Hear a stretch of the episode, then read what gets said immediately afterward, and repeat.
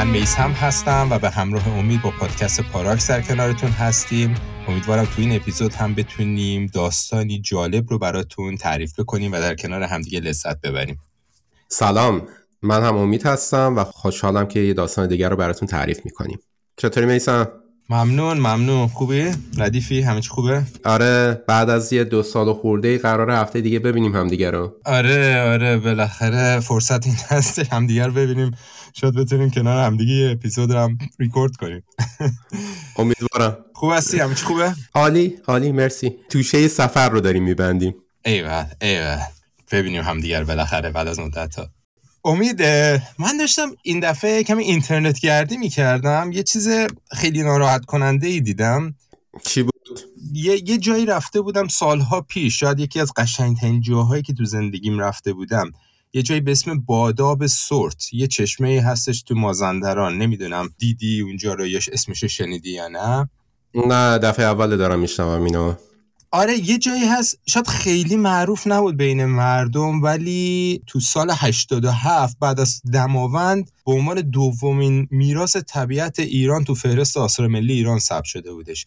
چه جالب. آره خیلی جای قشنگی حالا بعد متاسفانه خیلی گذشته به کار ببرم مثل که خیلی جای قشنگی بود. همینطور داشتم اینترنت گردی می‌کردم دیدم که باداب سرت هم خشک شد. جدا؟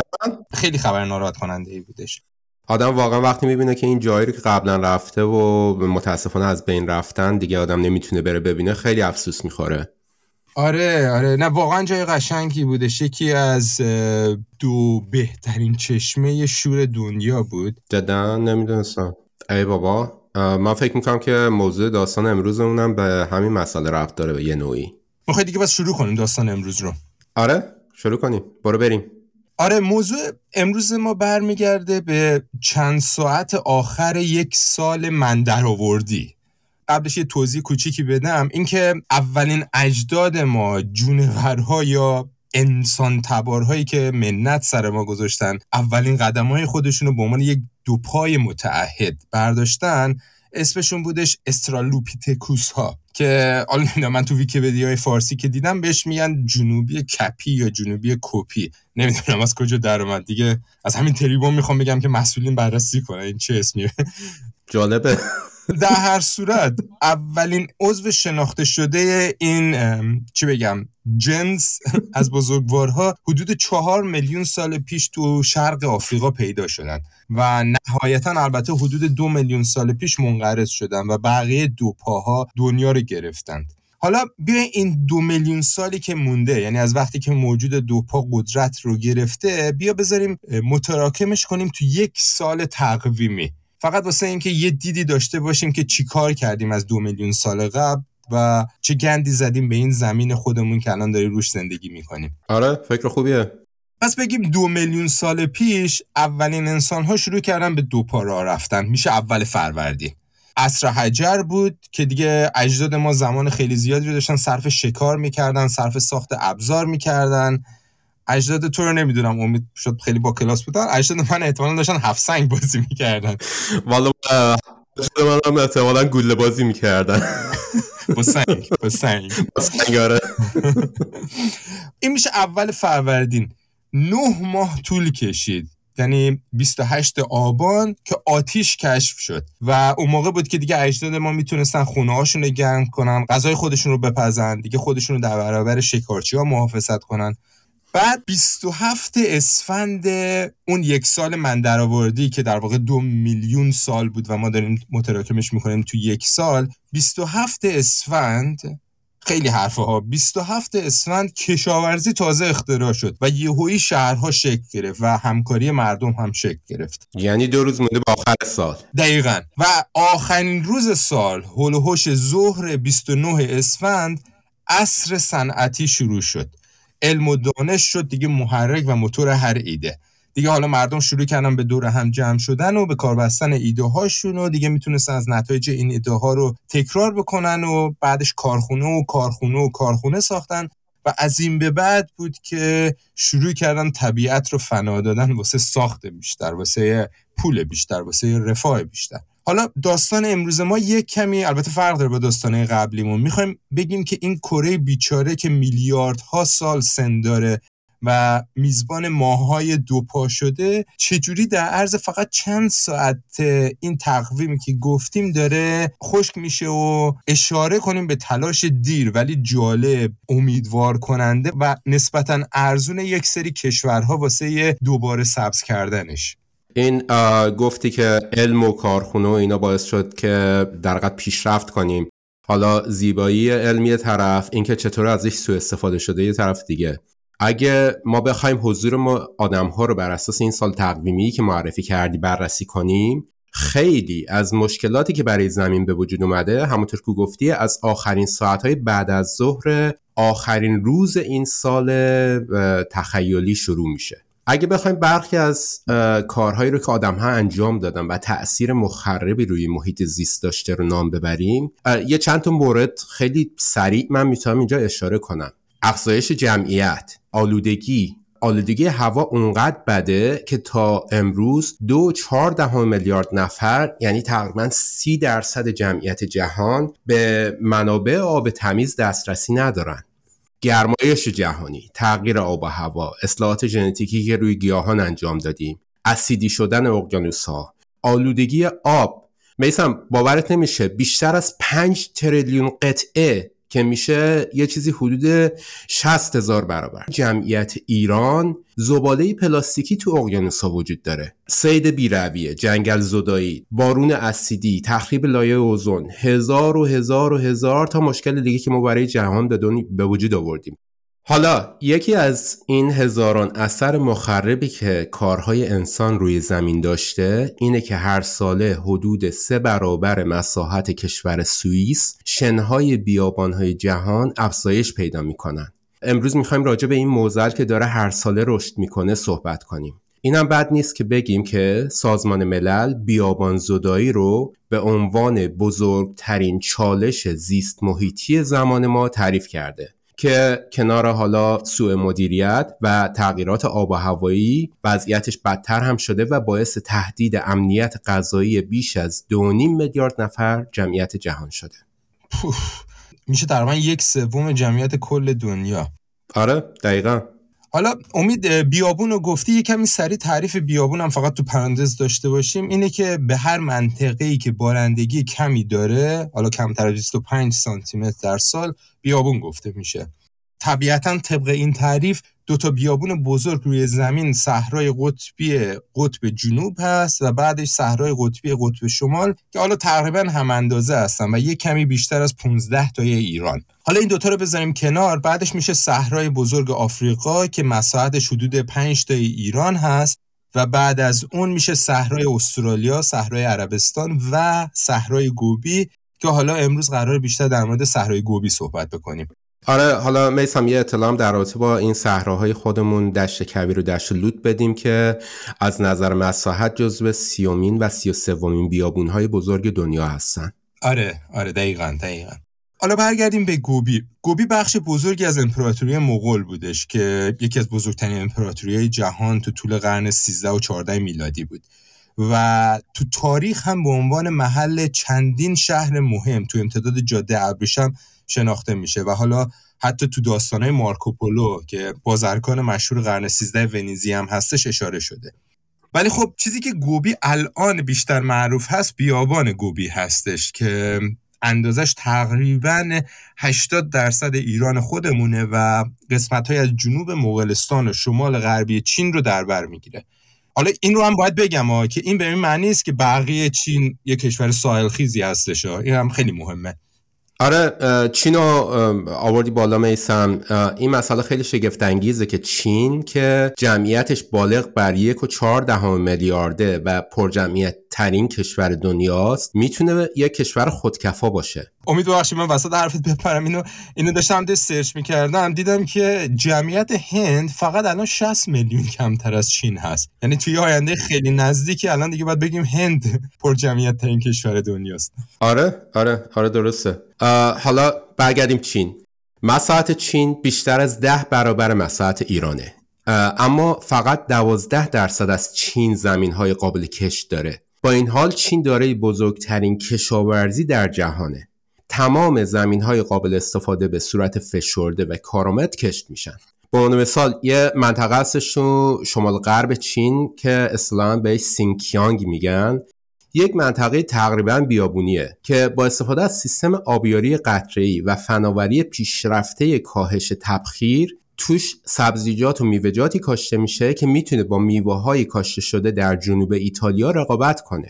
یه مسئله دیگه در رابطه با چین. زمین های شنی توی چین 27 درصد از خاک این کشور که حدود یک و 6 دهم مساحت ایران هست رو در بر می‌گیره. که این یک موزل مهم زیست محیطیه و به سرعت داره رشد می‌کنه. بیابان گوبی که اسمشو بردی یکی از خشکترین بیابانهای روی زمینه. شن و ماسه و گرد غبار این بیابون به طور مرتب به شهرها و روستاها سرازیر میشن جاده ها و راهنها رو مسدود می‌کنن و برای ساکنان خیلی از شهرها خطر جدی رو برای سلامتی ایجاد می‌کنه. صحرای گوبی از طریق بیابانزایی در حال گسترشه که با بیشترین سرعتش تو لبه جنوبیش به سمت چین در حال حرکته و هر ساله شاهد از بین رفتن حدود 3600 کیلومتر مربع چمنزار هستیم توی چین. و این عددی که گفتی میشه تقریبا 5 تای تهران هر سال فرت فرت میره زیر شن. آره خیلی زیاده. چیز ترسناکیه. ولی خب چین هم طرحهای عجیب غریبی رو واسه کاهش سرعت گسترش بیابون انجام داده که حالا یه سری از کارهای ابتکاری و البته نچندان معروفش مثلا تولید یه سری خمیر هست از سلولوز گیاهی که روی شنا میریزن که به حفظ آب و مواد غذایی و هوا کمک می‌کنه. یا استفاده از موانع شنی پلیلاکتیک اسید هستش واسه توقف بیابانزایی. حالا خیلی جالبه. امید عکسش رو حتما می‌ذاریم تو اینستاگراممون. بعد از اینکه تمام این مراحل رو انجام دادن مرحله بعدش اینه که شروع می‌کنن هندونه می‌کنن رو زمین شنی که جلوی تبخیر آب رو می‌گیره و می‌تونه از طوفان شن جلوگیری جدا هندونهاش مثل هندونه ایران شیرین هم هست یا نه؟ نمی‌دونم. این دفعه شب یلدو میگم بفرستن ولی خب یه سری قوانین خیلی ساده سختگیرانه ولی موثر رو هم گذاشتن از پروان 25 سال قبل که اثر مستقیمی داشتش رو حفظ محیط زیست مثل قطع درختها رو ممنوع کردن مثل پرسه زدن حیوان ها روی شیپ ها رو ممنوع کردن یا ممنوعیت کشاورزی توی دامنه ها ولی خب مهمترین شاهکارش و بزرگترین پروژه گیاهی جنگلی که می‌تونیم بگیم توی این سیاره داره اتفاق میفته پروژه واقعا جالب جنگل پناهگاه سه شمال. اسم رسمیش هستش. تری نورس شلتر فارست ولی خب بیشتر معروف هستش به دیوار بزرگ سبز چین. این چینی ها مثل که دیوار بزرگ خیلی دوست دارن. آره دیوار دوست دارن. این این پروژه یه پروژه درختکاری هستش که تقریبا چهل سال پیش شروع شد و قرار تا سال 2050 ادامه پیدا کنه.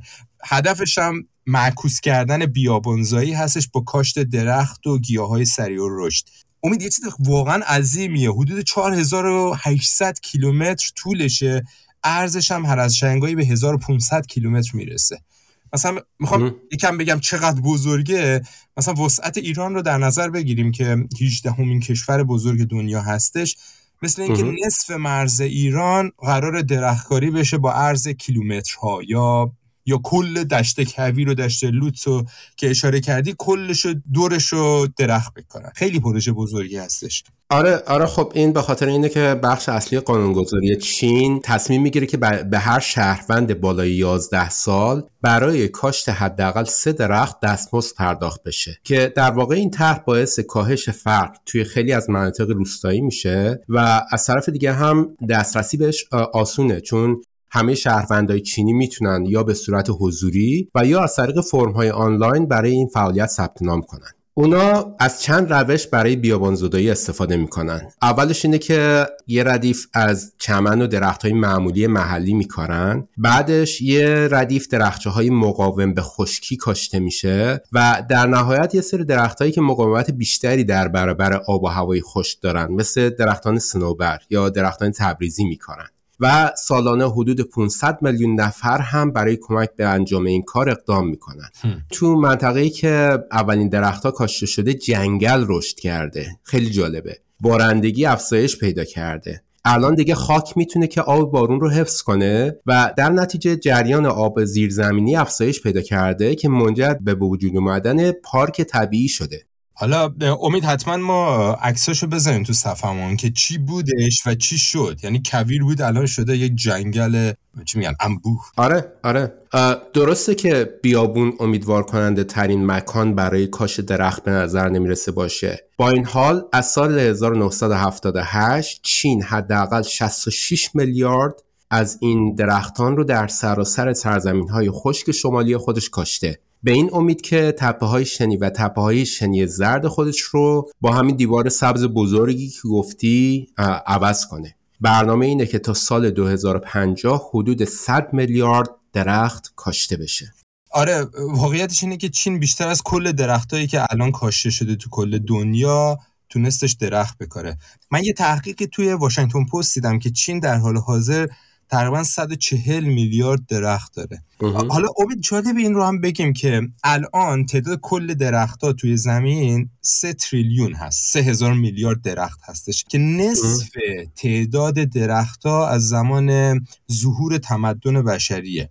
خیلی چیز ناراحت کننده ای هستش یعنی در عرض همون یه نصف روز که تعریف کردیم سه هزار میلیارد درخت رو از بین بردیم. آره. از یه زاویه دیگه نگاه کنیم واقعا یه چیز ناراحت کننده و شرماور هستش که توی همین یه چند ساعته تونستیم انقدر درخت رو از بین ببریم. اگه مثلا همینطوری پیش بریم تا 100 150 سال دیگه هیچ درختی نخواهد بود. متاسفانه آره. این رو هم بگم فقط اینکه از این 3 تریلیون درخت باقی مونده تقریبا 600 میلیاردش توی روسیه هست. هلوش 300 میلیارد تو کانادا و بعدش برزیل هستش. ایران دو سه دهم میلیارد درخت داره. یعنی کمتر از یک دهم درصد کل درخت های دنیا. من یه خبری رو توی تهران تایمز دیدم که ایران تا پنج سال دیگه قرار یک میلیارد درخت بکاره که تقریبا میشه 50 درصد مقدار فعلی. واقعا امیدوارم درست باشه و واقعا امیدوارم که انجام هم بشه. حالا یه چیزی دیگه هم بگم بعدش میکروفون واسه تو یه چیزی که ممکنه پرسیده بشه این که بیشتر جاها به خاطر کمبود آب بیابون هستن. پس چجوری چینی ها درختها رو زنده نگه میدارن توی این منطقه بیابون گوبی؟ یکی از توضیحاتش اینه که وقتی که یک تاج پوشش جنگلی قابل توجهی حالا بگیم رشد بکنه درختها می‌تونن به طور فعال گرما رو از جنگل دور کنن. این خنک کننده تابشی دمای محلی رو چند درجه تو منطقه جنگلی و حالا اطرافش کاهش میده. و به خاطر همینه که هوای گرم و مرتوب می‌تونه وارد بشه و اگه رطوبت نسبتا کافی باشه به محض سرد شدن شروع می‌کنه به ریزش بارون. حالا این مسئله رو اشاره کنیم. بد نیستش که برای این طرح درخت دیوار بزرگ سبز منتقدایی هم وجود دارن. و انتقادی هم که به این قضیه دارن اینه که تکگونگی درخت هستش توی این روش. مثلا اینه که در بیشتر جاها فقط یک گونه درخت کاشته میشه که اگه که مثلا اپیدمی اتفاق بیفته این دیوار بزرگ می‌تونه آسیب پذیر باشه. مثلا تو طوفان سال 2008 یک پنجم درختان که معادل 10 درصد کار کاشت درخت در سال بود از بین رفت. حالا اگه دوست داشته باشی یه زنگ تفریح بدیم بریم و برگردیم. آره آره فکر خوبیه فکر People killing, people dying, people lying, people blind. People don't see the sign, watching money all the time. Get the pennies, get the dimes, get the dollars is the mind state of the human race. People on a paper chase. The environment is fragile, and we've been on the gradual declining in a lifetime or lose the battle. Get burned by volcanoes, get blown by tornadoes. Cause Mother Nature signals is trying to warn NATO. We got a new terror threat, it's called the weather. More deadlier than chemical and nuclear together. It's hotter in the winter, even hotter in the summer. Jesus or Buddha, somebody come and help help us out. Lord, come down and help us out. Send us an angel, help us out. SOS, help us out. Looking all around in the marginal world. Changing. Open up your eyes, you can see things are arranging. The world is dying. And if they say it's gonna be alright, then people are lying. People trapped behind the gates, ignorance is state of mind, cause they formulate a plan just to penetrate us. See, they stimulate us with fear, manipulate us. Each year they dominate, dividing us like calculators. And we can't add it up because calculators do the math for us. And here they come chopping down and chopping down the rain for us. Fucking up our air for us. They don't really care for us. And we can't complain because the only one to blame is us. The gas is rising up, but we keep on filling up. CO2 levels got the whole planet heated up. It's blazing in the winter, even hotter in the summer. Muhammad Jehovah, somebody come and help us out. Lord, come down آره. آهنگی که شنیدیم از ویلایم بودش به اسم مادر طبیعت بسیار زیبا بود آره آهنگ قشنگ و با معناییه. حالا قطعا داستان دریاچه ارومیه یا به قول معروف مروارید ایران رو همه ما می‌دونیم متاسفانه خیلی جاهای دیگه هم تو ایران و هم تو دنیا دارن تو سکوت خبری از بین میرن و خیلی کشورها یا قاره ها دیر ولی بالاخره برنامه های بلند مدتشون شروع کردن که با رشد بیابون مقابله کنن. مثالی رو که حالا انتخاب کردیم اینجا که می‌خوایم تعریف بکنیم دریاچه چاد هست. دلیلی که چاد رو انتخاب کردیم به خاطر جاییه که قرار داره. یکی از بحرانی ترین جاهای دنیا در واقع دریاچه چاد قرار داره. تو بخش مرکزی ساحل آفریقاست.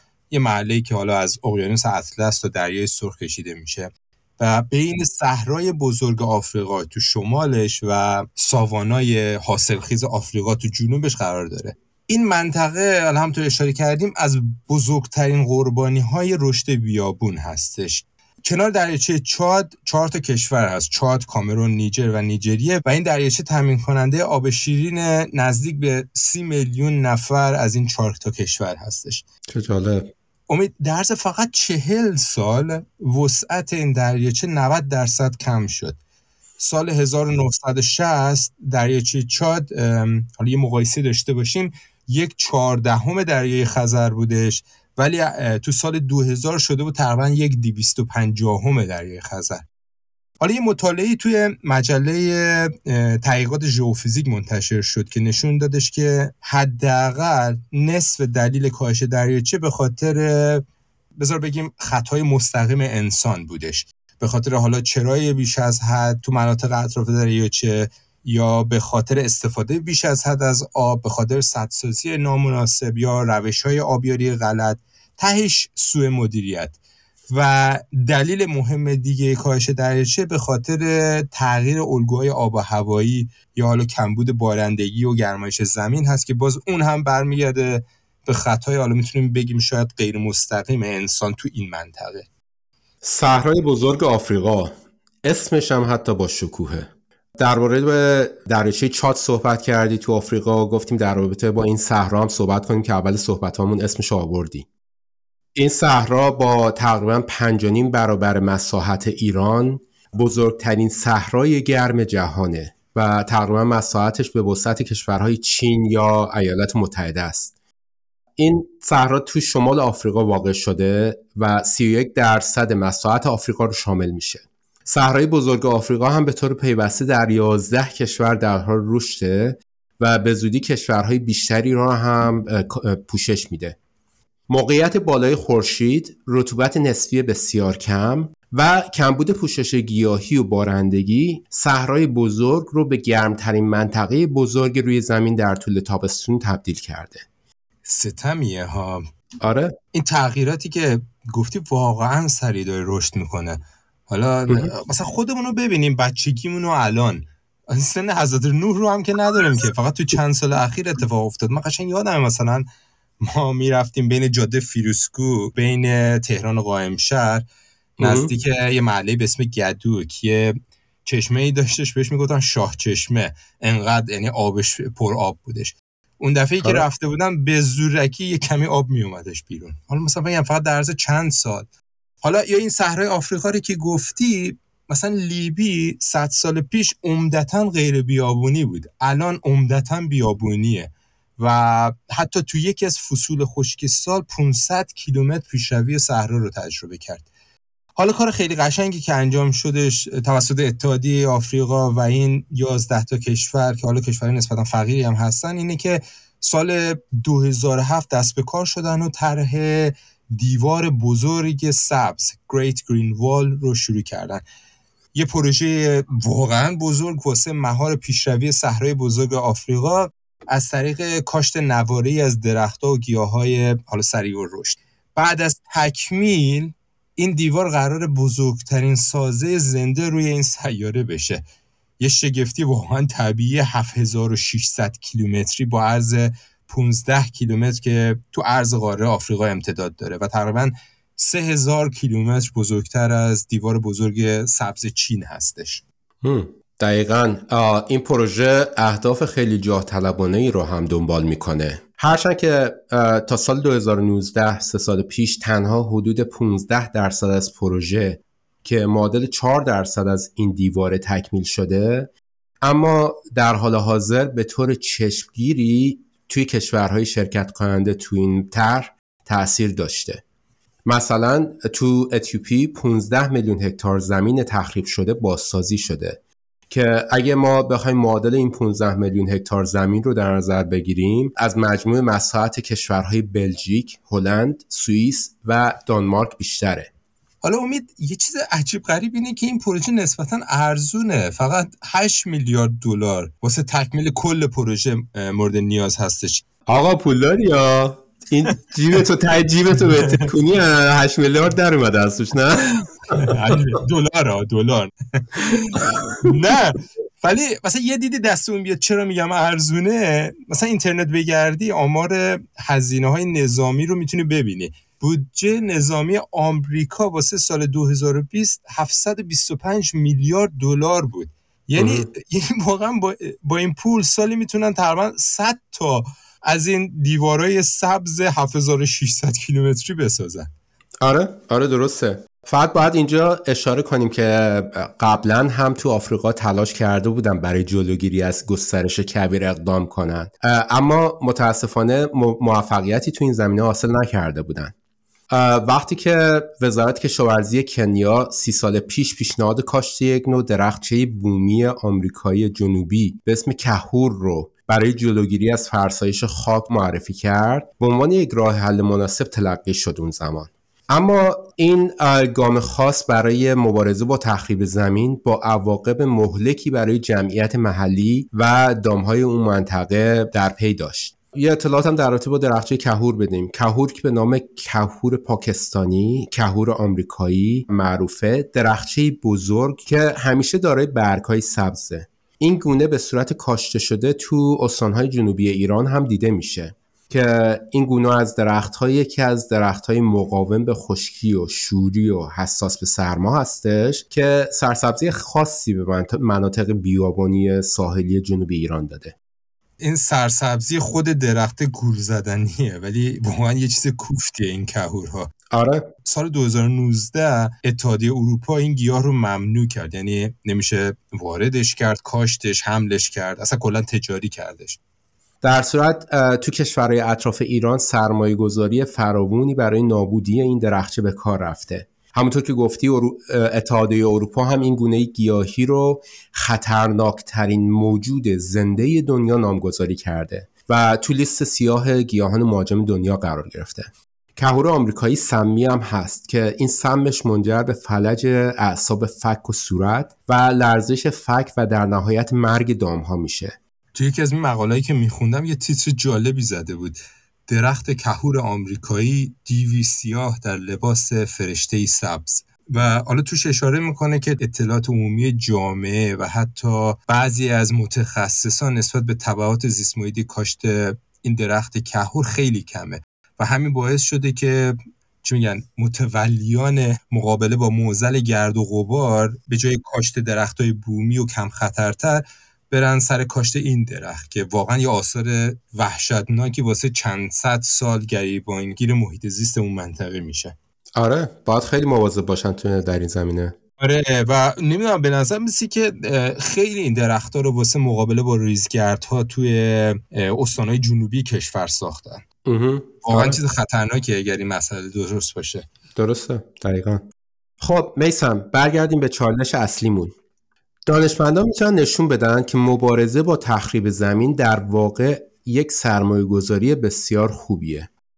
طبق این یافته ها به ازای هر یه دلاری که برای مدیریت توسعه پایدار زمین سرمایه گذاری بشه 5 دلار فقط از طریق برداشت محصولات کشاورزی و حفظ و تولید منابع آبی ارزش افسوده اضافه میشه. خیلی ها یعنی یه چیزی حدود 500 درصد سوددهی دقیقا. حالا یه نکته کوتاه هم اینجا بگیم و بعد جمعش کنیم. در رابطه با سومین بیابان غیر قطبی جهان بیابان عربستان که تو غرب آسیا واقع شده و از یمن تا خلیج فارس امتداد داره و بیشتر شبه جزیره عربستان رو پوشش شده که باعث شده 95 درصد از این کشور از تپه های گرم بیابونی و زمین غیر حاصل خیز تشکیل شده باشه. با وجود اینکه عربستان یکی از کشورهایی که رودخونه دائمی نداره و سالانه تنها چهار اینچ بارندگی داره که میشه تقریبا 10 سانتی متر جالبه بدونی که به سراسر جهان سبزیجات و میوه و لبنیات صادر می‌کنه. حتی تو دهه 1990 عربستان سعودی یکی از بزرگترین صادر کننده های گندم در جهان بود. میکروفون دست تو دیگه میسم. آره. حالا تو گوگل مپ اگر ببینیم یه جاهایی رو زوم کنیم یه فضای سبز دایره خیلی بزرگی رو می‌بینیم وسط بیابون. و اینها همون زمینه کشاورزی هستن. سال 2016 توی عربستان این فضای سبز تقریبا 35 هزار کیلومتر مربع بود. حالا می‌خوایم دستمون بیاد چقدر بزرگ مثلا میشه بزرگتر از بلژیک یا ارمنستان. فقط فضای سبز درست کردن. حالا امید اینم بعد نیست اشاره بکنم فقط تو پرانتز چرا دایره ای هستن؟ فکر کنم خیلی های ما تصادفی خیلی جاها دیدیم. آره. به خاطر روش آبیاری هست که استفاده می‌کنن معروف به center pivot irrigation که حالا یه روش آبیاری هستش که از بهترین راه ها واسه توزیع آب و مدیریت انرژی هست و حالا اولین بار یه کشاورزی به اسم فرانک زیباخ تو کلرادو مثل که از این روش استفاده کردش. از اسمش هم خب پیداست که آبیاری حول یه نقطه محوری مرکزی هست. چه جالب بوده این؟ آره جمع کنیم بریم دیگه پس آره جمعش کنیم دیگه بسه. آره این زمین خودمون که توش زندگی می‌کنیم چهار و نیم میلیارد سالشه و حالا همونطور که اول اپیزود گفتیم دو میلیون سال این ورونور که این موجود دوپا انسان قدرت گرفت و گفتیم اگر تو یک تقویم یک ساله جاش بدیم ما الان تو آخرین ساعتهای یک سال هستیم. تو همین یه چند ساعته می‌بینیم که چجوری داریم زمینمون رو به فنا میدیم. گرم شدن کره زمین می‌تونه روی الگوهای بارندگی تو سراسر جهان تاثیر بذاره که نهایتا باعث رشد بیابون میشه و حالا امید همونطور که تو اول اپیزود اشاره کردی به قول سازمان ملل جلوگیری از رشد بیابون بزرگترین چالش زمان ما هست. آره. از اون طرف هم بارندگی اثر خنک کنندگی روی سطح زمین داره و به خاطر همینه که کاهش بارندگی می‌تونه باعث بشه خاک تو گرما خشک بشه و مستعد فرسایش بشه. گفتیم این گرم شدن کره زمین الگوهای بارندگی رو هم عوض می‌کنه و به خاطر همین هستش که بارندگی شدید یا سیل که حالا هی این ور ور می‌بینیم می‌تونه نتیجه همین گرم شدن و رشد بیابون باشه. و حالا باید تاکید کنیم که همونطوری که هر کشوری مسئول داخل مرزی خودش هست تو این مورد مرز بین کشورها نمی‌تونه جدا کنه اثرات مخرب محیط زیستی رو. برای مسئله مثالی هم داریم ایسا آره یه, یه مثالی که واسه من خیلی جالب بود یه سری خوشسالی های وحشتناک گنده ای توی ساحل آفریقا اتفاق افتاد توی نیمه دوم قرن بیستم که ربط داشتش به نوسانات طبیعی تو اقیانوس اطلس و آرام و اقیانوس هند. چه جالب. آره و خب طبیعتا این تغییرات آب هوایی باعث آتش سوزی جنگل میشه باعث فصول گرمتر و گاهی خشکتر میشه باعث افزایش طوفان‌های شن و گرد و غبار میشه. و یه, یه چیزی ناراحت کننده یه دیگه هم اینه طوفان‌های گرد و غبار جهانی تو 100 سال اخیر 25 درصد رشد کرده. و جای خوشحالی هستش که بین تمام این اخبار بد بعضا خیلی کم ولی کوچیک امیدوار کننده میشنویم که بعضی از مردم بعضی از کشورها شروع به احیا کردن زمین کردن. امیدوارم ما هم تو این زمینه از پیشروها بشیم و طبیعت زیبای خودمون رو بتونیم حفظ کنیم. آره واقعا. منم امیدوارم. あれ آره اینم از اپیزود امروز ما. اگه پادکست ما رو دوست داشتید واقعا ممنون میشیم که اونو به دوستانتون معرفی بکنید چون واقعا تنها راه معرفی پادکستمون همین از طریق بچه‌ای هستش که این پادکست رو میشنون. حتما ما رو تو اینستاگرام و توییتر دنبال کنید پارکس پادکست. ما یه سری اطلاعات تکمیلی رو اونجا می‌ذاریم. سایت ما هم دیگه درست شدهش. داریم کامل ترش می‌کنیم ولی paraxpodcast.com درست شده و سعیمون هست یه سری مطالب و اطلاعات از جمله تمام منابع واسه این اپیزود و تمام اپیزودها رو اونجا قرار باز هم ممنون که مهمان پادکست ما بودید. امیدوارم تا اپیزود بعدی شاد باشید و شادی بیافرینید. تا برنامه بعدی خدا نگهدار.